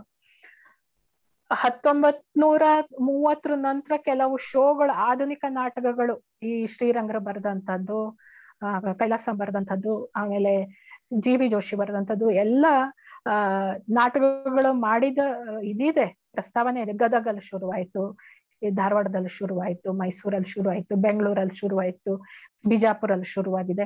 ಹೀಗೆಲ್ಲ ಇದೆ. ಆದ್ರೆ ಅವೆಲ್ಲವನ್ನೂ ಹವ್ಯಾಸಿ ಮಟ್ಟಕ್ಕೆನೆ ಉಳ್ಕೊಂಡಿದ್ದು. ನಂತರ ಸುಮಾರು ಹತ್ತೊಂಬತ್ ನೂರ ಅರವತ್ತರ ಹೊತ್ತಿಗೆ ಶ್ರೀರಂಗರಿಗೆ ಅವ್ ಇನ್ ಅವರು ಎಜುಕೇಶನ್ ಮುಗಿಸ್ಕೊಂಡ್ ಬಂದ್, ಮುಗಿಸ್ಕೊಂಡ್ ಬಂದ ಮೇಲೆ ಅವರಿಗೆ ನಮ್ಮ ನಾಟಕಗಳು ಸರಿ ಇಲ್ಲ, ತುಂಬಾ ಅಮೇಚುರೇಷ್ ಆಗಿದೆ, ನಾವು ಕಂಪನಿ ನಾಟಕಗಳನ್ನೇ ಇನ್ನೂ ಮಾಡ್ತಾ ಇದ್ದೇವೆ. ಇದನ್ನು ಬಿಟ್ಟು ಬೇರೆಯ ಸಾಹಿತ್ಯ ಪ್ರಧಾನವಾದಂತಹ, ಆಮೇಲೆ ಒಂದು ತ್ರೀ ಡೈಮೆನ್ಷನ್ ಆದಂತ ಕಂಪನಿ ನಾಟಕಗಳು ಟೂ ಡೈಮೆನ್ಷನ್ ನಾಟಕಗಳು ತ್ರೀ ಡೈಮೆನ್ಷನ್ ಆದಂತಹ ನಾಟಕಗಳು ಬೇಕು, ಅದಕ್ಕೆ ಸೂಕ್ತವಾದ ತರಬೇತಿ ಬೇಕು ಅಂತೆಲ್ಲ ಅವ್ರಿಗೆ ಅನ್ನಿಸ್ತು. ಮೇಡಮ್, ಇವಾಗ ನೀವು ಮಾತಾಡ್ತಾ ಇರ್ಬೇಕಾರೆ ನಾಟಕಗಳು ಹನ್ನೊಂದನೇ ಶತಮಾನದ ದಾಖಲೆ ಇರ್ಲಿಲ್ಲ, ಹತ್ತನೇ ಶತಮಾನದಿತ್ತು, ಅದಾದ್ಮೇಲೆ ಒಂದಷ್ಟು ದಾಖಲೆ ಬಂತು. ದಾಖಲೆ ಯಾವ ರೂಪದಲ್ಲಿ ಕಾಣಿಸುತ್ತೆ, ಹೆಂಗ್ ಹುಡುಕ್ತಾರೆ ಸ್ಕ್ರಿಪ್ಟ್ ಅಂತೂ ಇರ್ಲಿಲ್ಲ. ಯಾಕಂದ್ರೆ ನಮ್ದು ಹೇಳೋಂಗೆ ಮೌಖಿಕ ಪರಂಪರೆ ಅಂತೇನ ಹೇಳ್ತೀವಿ. ಹೆಂಗೆ ಗೊತ್ತಾಗತ್ತೆ? ಇದು ಈ ಶ, ಈ ಶತಮಾನದಲ್ಲಿ ಬರೆದ ನಾಟಕ, ಇದು ಆ ಶತಮಾನದಲ್ಲಿ ಬರೆದ ನಾಟಕ, ಹಂಗೆ ಹೆಂಗ್ ಗೊತ್ತಾಗತ್ತೆ? ಭರತ ಮುನಿ ಸ್ಥಾಪನೆ ಮಾಡಿದ್ದು ಹೆಂಗ್ ಗೊತ್ತಾಗುತ್ತೆ? ಈಗ ನಾನ್ ಭರತ ಮುನಿ ಬಗ್ಗೆನೇ ಇರುವಂತ ಮೂರ್ನಾಲ್ಕು ಇದನ್ನ ಹೇಳ್ತೀನಿ ನೋಡಿ. ಒಂದು, ಭರತ ಮುನಿಯ ಟೈಮ್ನಲ್ಲಿ ಕ್ರಿಸ್ತಪೂರ್ವ ಎರಡನೇ ಶತಮಾನ ಐದನೇ ಶತಮಾನ, ನಾಲ್ಕನೇ ಶತಮಾನ ಹಿಂಗೆಲ್ಲ ಇದೆ. ಆ ಒಂದು ಅವನ ಗ್ರಂಥಗಳು ಸಿಕ್ಕಿದ್ದು ಅದನ್ನ ಅವರದ್ದೇ ಆದ ಮೆಥಡ್ ಇದೆಯಲ್ಲ, ಯಾವ ಟೈಮ್ ಇಂದು ಅಂತ ಹುಡ್ಕೋಂಥದ್ದು ಅವರದ್ದೇ ಆದ ಇತಿಹಾಸ ತಜ್ಞರ ಏನಿದ್ದಾರೆ, ಅವರದ್ದೇ ಆದ ಒಂದು ಮೆಥಡ್ ಇರ್ತದೆ. ಇನ್ನೊಂದು, ಆ ಭರತ ಮುನಿಯ ಇನ್ಫ್ಲೂಯೆನ್ಸ್ ಯಾರಿಗಿದೆ? ಅಥವಾ ಅವನ ಮೆನ್ಷನ್ ಯಾರ್ ಮಾಡಿದ್ದಾರೆ? ಅವನ ಹೆಸರನ್ನ ಯಾರ್ ಮೆನ್ಷನ್ ಮಾಡಿದ್ದಾರೆ? ಅವನ ಕಾಲವೇನೋ ಈಗೂ ಒಂದು ಹುಡ್ಕೊಂಡು ಹೋಗುವಂತ ದಾರಿ ಇದೆ. ಇನ್ನೊಂದ್ ಏನಂದ್ರೆ ತುಂಬಾ ಪಂಡಿತರ ಮನೇಲಿ ಈ ತರದೆಲ್ಲ ಈ ತಾಳೆಗರಿಗಳು ಇದ್ರೊಳಗೆಲ್ಲ ಸಿಕ್ಕದಂತದ್ದು ಅದನ್ನೆಲ್ಲ ಇಟ್ಕೊಂಡು ಹುಡುಕಿದಂತ ಕಾ, ಇದು ಕಥೆನೂ ಇದೆ. ಹಾಗೆ ಹುಡುಕಿದ್ದನು ಇದೆ. ಇವ್ರ ಮನೇಲಿ ಇತ್ತು. ಈ ಕುಮಾರವ್ಯಾಸ ಭಾರತದ ಹಾಗೇನೆ ಎಲ್ಲೆಲ್ಲೋ ಎಲ್ಲೆಲ್ಲೋ ಚಾಪ್ಟರ್ ಇತ್ತು, ಅದನ್ನೆಲ್ಲ ಹಂಗೇನೆ ಹುಡುಕಿ ಹುಡುಕಿ ಹುಡುಕಿ ಹುಡುಕಿ ತಂದು ಇದು ಸೇರಿಸಿದ ಅದೇ ತರ ಆಮೇಲೆ ಭಾಸನ ನಾಟಕಗಳನ್ನು ಹಾಗೆ ಹುಡುಕಿದ್ದಾರೆ. ಭಾಸನ ನಾಟಕ ಅಂತೂ ಇಪ್ಪತ್ತನೇ ಶತಮಾನದ ಆರಂಭದ ಹೊತ್ತಿಗೆ ಹುಡುಕಿದ್ದು. ಅಲ್ಲಿವರೆಗೆ ಸಿಕ್ಕೇ ಇಲ್ಲ. ಹೀಗೆ ಅವರ ಕಾಲವನ್ನ ಆ ತರದಲ್ಲಿ ನಿರ್ಧಾರ. ಅವ್ರ ಇನ್ಫ್ಲೂಯೆನ್ಸ್ ಯಾರ ಮೇಲಾಗಿದೆ? ಅವ್ರ ಏನ್ ಅವ್ರ ಬಗ್ಗೆ ಕೋಟ್ ಮಾಡಿದ್ದಾರೆ? ಈಗ ಭರತನ ಮೇಲೆ, ಭರತನ ಇನ್ಫ್ಲೂಯೆನ್ಸ್ ನಂದಿಕೇಶ್ವರನ ಮೇಲಾಗಿದೆ ಅಂತ ಹೇಳ್ತಾರೆ. ನಂದಿಕೇಶ್ವರ ಅಭಿನಯ ದರ್ಪಣವನ್ನ ಬರೆದಿದ್ದಾನೆ. ಅಭಿನಯ ದರ್ಪಣ ಭರತನಾಟ್ಯದವರಿಗೆ ಒಂದು ದೊಡ್ಡ ಶಾಸ್ತ್ರ ಅದು. ಅದೊಂದು ಮೀಮಾಂಸೆ ಅದು. ಅದು ಇನ್ಫ್ಲೂಯೆನ್ಸ್ ಆಗಿದೆ, ಅದರಿಂದ ಇದಾಗಿದೆ ಹೇಳ್ತಾರೆ. ಆದ್ರೆ ಕೆಲವೊಬ್ರು ಏನ್ ಹೇಳ್ತಾರೆ ಇನ್ನಷ್ಟು ಕೆಲವೊಬ್ರು ಏನ್ ಹೇಳ್ತಾರೆ, ಇಲ್ಲ, ನಂದಿಕೇಶ್ವರನೇ ಭರತ ಮುನಿಯ ಗುರು ಆಗಿದ್ದ, ಅಲ್ಲಿಂದ ಭರತ ಅವನಿಂದ ತಗೊಂಡ ಅಂತ ಹಿಂಗ ಹಿಂಗೆ ಇವರು, ಆ, ಇದೇನಿದೆ, ಒಂದು ದಾಖಲೆಕರಣ, ಇದು ಒಂದು ಪುಸ್ತಕ ಒಂದು ಇದನ್ನ ಇಡೋ ಅಂತದ್ದು ಸ್ಕ್ರಿಪ್ಟ್ ಅನ್ನು ಇಡೋ ಅಂತದ್ದು ಆಮೇಲೆ ಅದು ಪ್ರದರ್ಶನ ಆಗಿದಂತೆ ಯಾವ ದಾಖಲೆಗಳನ್ನು ಇಡುವಂತ ಕ್ರಮ ಇರ್ಲಿಲ್ಲ.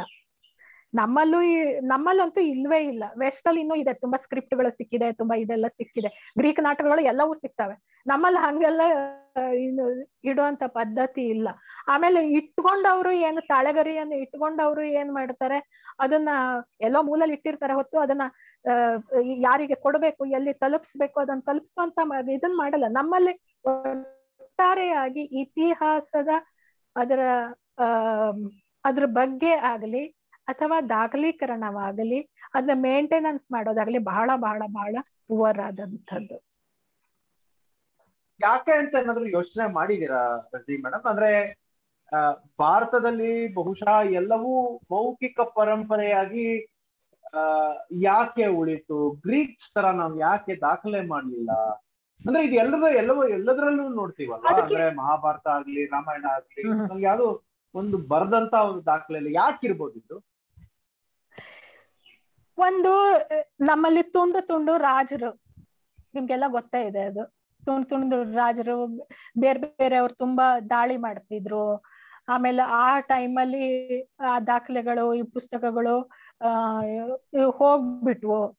ಆಮೇಲೆ ನಲಂದ ಅಂತ ದೊಡ್ಡದೊಂದು ಗ್ರಂಥಾಲಯನೇ ಆ, ಇಡೀ ದೊಡ್ಡ ವಿಶ್ವವಿದ್ಯಾಲಯನೇ ನಮ್ಮಲ್ಲಿ ಸುಟ್ಟೋಗಿದೆ. ಈ ತರದ್ದು ಇದೆ. ನೀವು ಇನ್ನೂ ಹೇಳ್ತೀರಿ ವಚನ ಸಾಹಿತ್ಯ ಸಿಕ್ಕಿದ್ದೆ ಹತ್ತೊಂಬತ್ತನೇ ಶತಮಾನದ ಆ ಹತ್ ಇದು ಇಪ್ಪತ್ತನೇ ಶತ ಹತ್ತೊಂಬ ಹತ್ತೊಂಬತ್ ನೂರ ಐವತ್ತು ನಲವತ್ತು ಐವತ್ತರ ಹೊತ್ತಿಗೆ. ವಚನ ಚಳುವಳಿ ಆದಾಗ ಏನು ದೊಡ್ಡ ದೊಂಬಿ ಆಯ್ತಲ್ಲ, ಇದು ಬಿಜ್ಜಳನ ಸೈನಿಕರು ಇವರು ಬಂದು ಶರಣರನ್ನೆಲ್ಲ ಕೊಲ್ಲೋ ಹೊತ್ತಿಗೆ. ಆಗ ಒಂದು ಎತ್ತಿನ ಬಂಡಿಯಷ್ಟು ವಚನ ಸಾಹಿತ್ಯ, ಅಂದ್ರೆ ತಾಳೆಗರಿಯಲ್ಲಿ ಬಳದಂತ ವಚನ ಸಾಹಿತ್ಯವನ್ನ ಒಂದು ಬಂಡಿ ಅಷ್ಟನ್ನ ಉಳುವಿಗೆ ಕಳಿಸಿದ್ರಂತೆ ಅವರು. ಉಳುವಿ ಅಂದ್ರೆ ಇಲ್ಲಿ ಕಾರವಾರ ಜಿಲ್ಲೆಗೆ ಬರ್ತದ ಅದು. ಬಸವ ಕಲ್ಯಾಣದಿಂದ ಕಾರವಾರಕ್ಕೆ ಹೋಗಿದೆ ಅದು. ಕಾರವಾರ ಜಿಲ್ಲೆ ಉಳುವಿ ಅಂತ ಅಲ್ಲೊಂದು ಇದು ಬರ್ತದೆ. ಅಲ್ಲಿ ಹೋಗಿದೆ ಅಂತ. ಅದು ಸಿಕ್ಕಿದ್ದೇನೆ ಈ ಹತ್ತೊಂಬತ್ ನೂರ ನಲ್ವತ್ತು, ಐವತ್ತರ ಹೊತ್ತಿಗೆ. ನಮ್ಮಲ್ಲಿ ಈ ಕಥೆ ಇದೆ. ಹಿಂಗಿದೆ ಇಂಥ ಪರಿಸ್ಥಿತಿ ಇದೆ. ಅಂದ್ರೆ ಅದಕ್ಕೆಲ್ಲ ಬೇರೆ ಬೇರೆ ಕಾರಣಗಳಿದೆ. ಅಂದ್ರೆ ಆ ದಾಖಲೆಗಳನ್ನ ಇಟ್ಟುಕೊಳ್ಳದೆ ಇದ್ದಕ್ಕೆ ಬೇರೆ ತುಂಬಾ ದಾಳಿಗಳಾಗ್ತಿದ್ವು. ಆಮೇಲೆ ಒಂದ್ ಎರಡು ಮೂರು ಶತಮಾನ ತನಕ ಒಂದೊಂದು ರಾಜಮನೆತನಗಳ ಆಡ್ತಿದ್ವು. ಅವುಗಳ ಅದನ್ನ ಪ್ರಿಸರ್ವ್ ಮಾಡ್ತಿದ್ವು. ನಂತರ ಅವು ಹೋಗ್ತಿದ್ವು. ಇನ್ನೊಂದ್ ಯಾವ್ದೋ ದಾಳಿ ಬಂದಾಗ ಅವು ಹೋಗ್ತಿದ್ವು. ಈ ತರದಲ್ಲಿ ಅವುಗಳೆಲ್ಲ ನಾಶ ಆಗಿ ಹೋಗಿದೆ. ಅರಿಸ್ಟಾಟಲ್ ಬರೆದ ಕಾವ್ಯ ಮೀಮಾಂಸೆ ಕೂಡ ಗ್ರೀಕ್ನಲ್ಲಿ ಆ, ಅವನ ಶಿಷ್ಯ ಪ್ಲೇಟೋ ಕಾದಿರ್ಸಿದಕ್ಕೆ ಈಗ ನಮಗ್ ಇದೆ ಇಲ್ಲ ಅಂದ್ರೆ ಇರ್ತಿರ್ಲಿಲ್ಲ ಅದನ್ನು. ಮೇಡಮ್ ಇವಾಗ ನೀವು ಈಗ ದೊಡ್ಡಾಟ ಮತ್ತೆ ಸಣ್ಣಾಟ ಅಂತ ಒಂದು ಎಕ್ಸ್ಪ್ಲನೇಷನ್ ಇದು ದೊಡ್ಡಾಟ ದೊಡ್ಡಾಟ ಸಣ್ಣಾಟ ಅನ್ನೋದು ಬರೀ ಯಕ್ಷಗಾನಕ್ಕೆ ಈ ಪಟ್ಟಿಗಳು ಉಳ್ಕೊಂಡ್ರು ಅಥವಾ ಕರ್ನಾಟಕದ ನಾಟ ನಾಟ್- ನಾಟಕ ಪರಂಪರೆಗೆ ಇದು ಪೂರ್ತಿ ಹರಡುತ್ತಾ ಇದು ಒಂದು ಜನಪದ ರಂಗಭೂಮಿ ಅಂತ ಹೇಳ್ತೀವಿ. ಇನ್ನೊಂದು, ಆ, ಆರಾಧನೆಯ ಮೂಲಕ ಬಂದಂತ ರಂಗಭೂಮಿ ಅಂತಾನು ಹೇಳ್ತೇವೆ. ಅಂದ್ರೆ ರಿಚುವಲ್ ಇಂದ ಬಂದಂತದ್ದು ಅಂದ್ರೆ ರಿಚುವಲಿಗೂ ನಾಟಕಕ್ಕೂ, ರಂಗಭೂಮಿಗೂ ತುಂಬಾ ಕನೆಕ್ಷನ್ಸ್ ಇದೆ. ರಿಚುವಲ್ ಇಂದಾನೇ ರಂಗಭೂಮಿ ಬಂದಿದ್ದು. ಆ, ಇದು ಗ್ರೀಕ್ ಟೈಮ್ ಅಲ್ಲೂ ಹೌದು, ಭಾರತದ ಸಂದರ್ಭದಲ್ಲೂ ಹೌದು. ಇದು ಈ ತರದನೇ ಬಂದಂತದ್ದು ಇನ್ನೊಂದು ಎಲ್ಲದಕ್ಕೂ ಸೇರಿ ಸಣ್ಣಾಟ ದೊಡ್ಡಾಟ ಯಕ್ಷಗಾನ ಎಲ್ಲದಕ್ಕೂ ಸೇರಿ ಬಯಲಾಟ ಅಂತಾನೆ ಅದಕ್ಕೆ ಹೇಳೋದು. ಬಯಲಾಟ ಅಕಾಡೆಮಿ ಅಂತಾನೆ ಇದು ಹೇಳುದು. ಈಗೇನೋ ಅವ್ರು ಯಕ್ಷಗಾನ ಅಕಾಡೆಮಿ ಅನ್ನೋದನ್ನ ಬೇರೆ ಮಾಡ್ಕೊಂಡಿದ್ದಾರೆ. ಈ ಭಾಗದಲ್ಲಿ ಅಂದ್ರೆ ನನಗ ಗೊತ್ತಿರುವಂತದ್ದು ಆ, ಈ ಉತ್ತರ ಕರ್ನಾಟಕ ಭಾಗ ಮತ್ತು ಹೈದರಾಬಾದ್ ಕರ್ನಾಟಕ ಭಾಗದಲ್ಲಿ ದೊಡ್ಡಾಟ ಅನ್ನೋದು ಅದು ಒಂದು ರಿಚುವಲ್ ಆಗಿ ಈಗ್ಲೂನು ಉಳ್ಕೊಂಡಿದೆ. ಹಳ್ಳಿಯ ಜಾತ್ರೆ ಅಥವಾ ಅಲ್ಲಿಯ ಉತ್ಸವ ಏನಿದೆ, ಅದಕ್ಕೆ ಅಲ್ಲಿಯ ಜನರೇ ಸೇರಿ ಮಾಡುವಂತಹದ್ದು ಒಂದು ಪೌರಾಣಿಕ ಕಥೆಯನ್ನು ಇಟ್ಕೊಂಡು ಆ, ಈ ಆಟವನ್ನ ಆಡ್ತಾರೆ. ಆದ್ರೆ ಸಣ್ಣಾಟ ಹಾಗಲ್ಲ, ಅದಕ್ಕೆ ದಪ್ಪಿನಾಟ ಅಂತಾನು ಹೇಳ್ತಾರೆ. ಸಂಗ್ಯಾ ಬಾಳ್ಯ ರಾಧಾನಾಟ, ಪಾರಿಜಾತ, ಇವೆಲ್ಲ ಇದ್ರೊಳಗೆ ದಪ್ಪಿನಾಟದಲ್ಲಿ ಬರ್ತವೆ. ಅಂದ್ರೆ ದಪ್ಪೆ ಅದ್ರದ ಮೇನ್ ವಾದ್ಯ. ಇದು ತುಂಬಾ ಕಾಂಪ್ಯಾಕ್ಟ್ ಆಗಿರೋಂಥದ್ದು ವೇಷಭೂಷಣಗಳಿಂದ ಇರ್ಲಿ, ಕಥೆಯ ಇದರಿಂದ ಇರ್ಲಿ, ಎಲ್ಲವೂ ಸುಮಾರು, ಆ ನಾಲ್ಕೈದು ಜನರಲ್ಲಿ ಮುಗಿಯುವಂಥದ್ದು ಇದು. ಆ ತರದಲ್ಲಿ ಅವರು ಇದ್ ಮಾಡ್ತಾರೆ. ಆಮೇಲೆ ಈಸಿಲಿ ಅವ್ರು ಮೂವ್ ಆಗ್ಬೋದು. ಒಂದ್ ಕಡೆಯಿಂದ ಒಂದ್ ಕಡೆಯಾಗಿ ಓಡಾಡ್ಬೋದು. ಆದ್ರೆ ದೊಡ್ಡಾಟ ಹಾಗಲ್ಲ. ಅದ್ರ ವೇಷಭೂಷಣಗಳೆಲ್ಲ ಭರ್ಜರಿಯಾಗಿರ್ತವೆ. ಆಮೇಲೆ ಅದ್ರ ಡೈಲಾಗ್ ಶೈಲಿನೇ ತುಂಬಾ ಶೈಲೀಕೃತವಾದಂತಹ ಸ್ಟೈಲೈಸ್ಡ್ ಆದಂತಹ ಸಂಭಾಷಣೆಗಳು, ಶ್ರುತಿಬದ್ಧವಾದಂತ ಸಂಭಾಷಣೆಗಳು, ಅದ್ರ ಮೇಕಪ್ ಬೇರೆ. ಆಮೇಲೆ ಅದೊಂದು ಊರಿನ ಒಂದು ಯಾವ್ದೋ ಒಂದು ಆರಾಧನೆಗೋಸ್ಕರ ಮಾಡುವಂತದ್ದು ಹಿಂಗೆಲ್ಲ ಅದಕ್ಕೆ ಅದರದ್ದೇ ಆದ ಒಂದಷ್ಟು ನಿರ್ಬಂಧನೆಗಳು ಎಲ್ಲ ಇವೆ. ಸಣ್ಣಾಟಕ ಅಂತ ರಿಸ್ಟ್ರಿಕ್ಷನ್ಸ್ ಏನಿಲ್ಲ. ಅದು ಈಸಿಲಿ ಎಲ್ಲಾದ್ರೂ ತಗೊಂಡೋಗಿ ನೀವು ಮಾಡ್ಬೋದು. ದೊಡ್ಡಾಟದಲ್ಲಿ ಕಥೆಗಳು ಹೇಗೆ ಅಂದ್ರೆ ಒಂದು ಕಾಳಗದ ಕಥೆಗಳು, ಇನ್ನೊಂದು ಕಲ್ಯಾಣದ ಕಥೆಗಳು. ಅವು ಒಂದು ಕಾಳಗ ಯುದ್ಧದ ಕಥೆಗಳು ಇರ್ತವೆ, ಇನ್ನೊಂದು ಕಲ್ಯಾಣ, ಮದುವೆ ಕಥೆಗಳು. ಮದುವೆ ಆಗೋಕ್ಕೂ ಒಂದು ಕಲ್ಯಾಣ, ಒಂದು ಯುದ್ಧ ಆಗ್ಬೇಕಾಗಿರ್ತದೆ. ಅಂದ್ರೆ, ಆ, ಒಂದು ಭಾವ ತೀವ್ರತೆಯನ್ನ ತೋರಿಸುವಂಥದ್ದು, ತೀವ್ರವಾಗಿ ಸಂಭಾಷಣೆ, ತೀವ್ರವಾದ ಸಂಗೀತ, ತೀವ್ರವಾದ ಅಭಿನಯ ಒಂದು, ಆಮೇಲೆ ಭಾರವಾದಂತ ವೇಷಭೂಷಣ, ಇವುಗಳೆಲ್ಲ ಇರುವಂತದ್ದು ದೊಡ್ಡಾಟದ್ದು ಇದು. ಸಣ್ಣಾಟ ತುಂಬಾ ಸಿಂಬ, ಅವರು ಸಾದಾ ಸೀದಾ ಇದ್ರ ಮುಖಕ್ಕಷ್ಟು ಮೇಕಪ್ ಮಾಡ್ಕೊಂಡು ಮಾಡ್ಬಿಡ್ತಾರೆ. ಆದ್ರೆ ಎರಡಕ್ಕೂನು ಬಹಳ ಒಂದು ಸಾಮಾನ್ಯವಾದ ಅಂಶ ಏನಂದ್ರೆ ಸಂಗೀತವೇ ಅದ್ರದ್ದು ಜೀವಾಳ. ಎರಡರೊಳಗೂನು ಭಾಗವತರು ಅಥವಾ ಕಥೆಗಾರ ಅನ್ನೋರು, ಭಾಗವತರಿಗೆ ಯಕ್ಷಗಾನದಲ್ಲಿ ಭಾಗವತ ಅಂತಾರೆ, ಹಾಡುಗಾರರಿಗೆ. ಇದ್ರೊಳಗೆ ಕತೆಗಾರ ಅಂತ ಹೇಳ್ತಾರೆ. ಈ ಕತೆಗಾರರೇ ಅದನ್ನ ಈ ಎರಡೂ ಆಟಗಳನ್ನ ಚಲಿಸ ನಡೆಸೋರಂತವ್ರು ಈ ಕತ್ ಇವ್ರೆ ಕತೆಗಾರರೇ ಅವ್ರ ಹಾಡಿನ ಮೂಲಕ ಆ ಹಾಡಿಗೆ ಸಂಭಾಷಣೆ, ಹಾಡು ಸಂಭಾಷಣೆ ಹಾಡು ಸಂಭಾಷಣೆ. ಅದೇ ಸ್ಟ್ರಕ್ಚರ್ ಅಲ್ಲಿ ಅದು ಇರ್ತದೆ. ಆದ್ರೆ ಈಗ್ಲೂನು ಈ ದೊಡ್ಡಾಟ ಮತ್ತೆ ಸಣ್ಣಾಟದ, ಆ, ಕಥೆಗಳು ಏನಿದೆ ಆಟ ಏನಿದೆ, ಅದು ಈಗ್ಲೂನು ಈ ಚಾಲ್ತಿಯಲ್ಲಿದೆ, ನಡೀತಾನೆ ಇದೆ. ಮೇಡಮ್ ಒಂದು ಮುಖ್ಯವಾದ ಪ್ರಶ್ನೆ ಅಂದ್ರೆ ಭಾರತದ ನಾಟಕದ ಪರಂಪರೆ ಹಾಗೂ ವೆಸ್ಟರ್ನ್ ಆರ್ಟ್ ಫಾರ್ಮಿನ ಒಂದು ಪರಂಪರೆ ರೈಟ್ ಆ, ಅದರ ಅವೆರಡರ ನಡುವೆ ಇರುವಂತ ವ್ಯತ್ಯಾಸ ಏನು? ಒಂದು, ಇದ್ರ ಇದ್ರ ಇನ್ನೊಂದು ಉಪ ಪ್ರಶ್ನೆ ಅಂದ್ರೆ ವೃತ್ತಿ ನಾಟಕ ಆಗ್ಲಿ ಅಥವಾ ಹವ್ಯಾಸ ನಾಟಕ ಆಗ್ಲಿ ಅಥವಾ ಈಗಿನ ಕಾಲಕ್ಕೆ ನಾವು ನೋಡ್ತಾ ಇರ್ತೀವಲ್ಲ ಈ ತರ ನಾಟಕಗಳು ಯಾವುದರಿಂದ ಹೆಚ್ಚು ಪ್ರಭಾವಿತ ಪ್ರಭಾವಿತವಾಗಿದ್ದಾವೆ ಅಂದ್ರೆ ನಮ್ ಇಂಡಿಯನ್ ಆರ್ಟ್ ಫಾರ್ಮ್ ಇದು ಥಿಯೇಟರ್ ಫಾರ್ಮ್ ಇಂದ ಪ್ರಭಾವಿತವಾದ್ವಾ ಅಥವಾ ವೆಸ್ಟರ್ನ್ ಇಂದ ಜಾಸ್ತಿ ಪ್ರಭಾವ ಆಯ್ತಾ? ಅದ್ರ ಬಗ್ಗೆ ಒಂದ್ ಸ್ವಲ್ಪ ಮಾತಾಡ್ತೀರಾ? ಇಂಡಿಯನ್ ಥಿಯೇಟರ್ ವೆಸ್ಟರ್ನ್ ಥಿಯೇಟರ್ ಅಂದ ತಕ್ಷಣ ಇಂಡಿಯನ್ ಥಿಯೇಟರ್ ಒಳಗೆ ಯಾವುದು ಅನ್ನೋದೊಂದು ಒಂದು ವೃತ್ತಿ ಕಂಪನಿಗಳು ಅಥವಾ ಇನ್ನೊಂದು ಆಧುನಿಕ ರಂಗಭೂಮಿಯು. ಇದ್ರೊಳಗೆ ಯಾವುದು ಅನ್ನೋದು, ಆ, ಒಂದು ಎರಡಕ್ಕೂ ವೆಸ್ಟರ್ನ್ ಪ್ರಭಾವ ಇದೆ. ಆ, ನಾವು ಎರಡು ಕ್ಯಾಟಗರಿಗಳನ್ನ ನಾವು ಮಾಡ್ತೀವಿ. ಒಂದು ಕಂಪನಿ ನಾಟಕ, ಇನ್ನೊಂದು ವ್ಯವಸಾಯ ರಂಗಭೂಮಿ, ಇನ್ನೊಂದು ಆಧುನಿಕ ರಂಗಭೂಮಿ ಅಂತ ಒಂದು ಇದು ಮಾಡ್ತೀವಿ. ಎರಡಕ್ಕೂ ಪಾಶ್ಚಾತ್ಯರ ಪ್ರಭಾವ ಇದೆ. ಕಂಪನಿ ನಾಟಕಕ್ಕೆ ಫಾರ್ಸಿ ಥಿಯೇಟರ್ನ ಪ್ರಭಾವ ಇದ್ರೆ ಆಧುನಿಕ ರಂಗಭೂಮಿಗೆ, ಆ, ಇಂಗ್ಲೆಂಡಿನ ಮಾಡರ್ನ್ ಥಿಯೇಟರ್ ಅಲ್ಲಿ ಇಂಗ್ಲೆಂಡ್ ಥಿಯೇಟರ್ದ ಗಾಢ ಪ್ರ ಇಂಗ್ಲೆಂಡ್ ಅಷ್ಟೇ ಅಲ್ಲ ಫ್ರೆಂಚ್ ಜರ್ಮನ್ ಗ್ರೀಕ್ ಎಲ್ಲಾ ಥಿಯೇಟರ್ದ ಪ್ರಭಾವನು ಆಧುನಿಕ ರಂಗಭೂಮಿಯಲ್ಲಿ ಇದೆ. ಇನ್ನೊಂದು ಅಂದ್ರೆ ಇದನ್ನ ಎರಡು ರೀತಿಯಲ್ಲಿ ನೋಡ್ಬೇಕು. ಒಂದು ನಾವು ರಂಗ ಪ್ರಯೋಗ ದೃಷ್ಟಿಯಿಂದ ನೋಡುವಂಥದ್ದು ಇನ್ನು ಒಂದು ಇನ್ನೊಂದು ರಂಗ ಪಠ್ಯದ, ಅಂದ್ರೆ ಅದ್ರ ಸಾಹಿತ್ಯದ ಇದನ್ನ ನೋಡುವಂಥದ್ದು. ಒಂದು ಕಂಪನಿ ಥಿಯೇಟರ್ ಅಲ್ಲೂ ಎರಡ ಪ್ರಭಾವನೂ ಆಗಿದೆ. ಆಗ್ಲೇನೆ ಕಂಪನಿ ನಾಟಕದವರು ಇಂಗ್ಲಿಷ್ ಅನ್ನ ಓದ್ಕೊಂಡು ಶೇಕ್ಸ್ಪಿಯರ್ನ ನಾಟಕಗಳನ್ನ, ಆ ನಮ್ಮ ಭಾರತಕ್ಕೆ ತಂದಿದ್ದಾರೆ. ಬೇರೆ ಬೇರೆ ನಾಟಕಗಳು ಹ್ಯಾಮ್ಲೆಟ್ ಆಗಿದೆ ಒಥೆಲ್ಲೋ ಆಗಿದೆ, ಆ ತ್ರಿಪೆನೆ ಒಪೆರಾ ಆಗಿ, ಈ ತ್ರಿಪೆನೆ ಒಪೆರಾ ಅಲ್ಲ. ತುಂಬಾ ನಾಟಕಗಳು, ಆ, ಕನ್ನಡದಕ್ಕೆ ಅವ್ರು ಮಾಡಿಕೊಂಡು ಮಾಡಿದ್ದಾರೆ. ಶ್ರೀಕಂಠ ಗೌಡ್ರು ಮಾಡಿದ್ದಾರೆ. ಆಮೇಲೆ ಗುಬಿ ಕಂಪನಿಯವರು ಕೆಲವು ನಾಟಕಗಳನ್ನ ಅರೇಬಿಯನ್ ನೈಟ್ಸ್ ಕಥೆಗಳನ್ನ ಇಟ್ಕೊಂಡು ಮಾಡಿದಂಥದ್ದು ಇದೆ. ಆಮೇಲೆ, ಆ, ಗರುಡ್ ಸದಾಶಿವರಾಯರು ಕೆಲವೊಂದು ಗ್ರೀಕ್ ನಾಟಕಗಳ ಇದನ್ನ ಮತ್ತು ಅದರ ಇದನ್ನ ಇಟ್ಕೊಂಡು ಬರ್ದಿದ್ದಿದೆ. ಹೀಗೆ ಬೇರೆ ಬೇರೆ ಪ್ರಭಾವ ನಾಟಕ ಸಾಹಿತ್ಯದ ಮೇಲೆ ಆಗಿದೆ. ಇನ್ನು ಇದ್ರ ಮೇಲೆ ಏನು, ಆಧುನಿಕ ರಂಗಭೂಮಿಗೆ ಬಂದ್ರೆ ಇಲ್ಲಿ ಪೂರ್ತಿಯಾಗಿ ಅದು ವೆಸ್ಟರ್ನ್ ಇದ್ರನ್ನ ಶಿಸ್ತನ್ನೇ ಅಳವಡಿಸ್ಕೊಂಡು ಬಂದಿದೆ. ಒಂದು, ಅದು ಅಲ್ಲಿಯ ಸಾಹಿತ್ಯವನ್ನು ಇದ್ ಮಾಡ್ಕೊಂಡ್ ಬಂದಿದೆ, ಅದ್ರ, ತಗೊಂಡ್ ಬಂದಿದೆ. ಅದು ಅನುವಾದ ಇರ್ಲಿ, ಭಾವಾನುವಾದ ಇರ್ಲಿ, ಅಥವಾ ನಮ್ಮ ಸ್ವಂತದ್ದೇ ನಾಟಕಗಳು ಇರ್ಲಿ, ಅವು ತುಂಬಾ, ಆ ವೆಸ್ಟ್ ಪ್ರಭಾವವನ್ನ ಕಾಣುತ್ತದೆ. ಇನ್ನೊಂದು ಅದು ಪ್ರದರ್ಶನದ ಲೆವೆಲ್ ನಲ್ಲೂ ಆ ಇದನ್ನ ಕಾಣುದು. ಒಂದು ಸೆಟ್ಟಿಂಗ್ ಅನ್ನೋದು ಬಂತು ಮೇಕಪ್ ಕಾಸ್ಟ್ಯೂಮ್ ಈ ತರದೆಲ್ಲ ಭಿನ್ನವಾದ ಅಹ್ ಅಂದ ರಂಗ ಪರಿಭಾಷೆಗಳು ಅದರಿಂದ ಬೆಳಿಲಿಕ್ಕೆ ಶುರುವಾದವು. ಆ, ಆ ತರದ ನಾಟಕಗಳು ಇದಾಗಿದೆ. ರಂಗ ಪ್ರಯೋಗದಲ್ಲೂ ಆಗಿದೆ ರಂಗ ಪಠ್ಯದಲ್ಲೂ ಆಗಿದೆ. ಉಳಿದ ಭಾಗ ಮುಂದಿನ ವಾರದ ಸಂಚಿಕೆಯಲ್ಲಿ.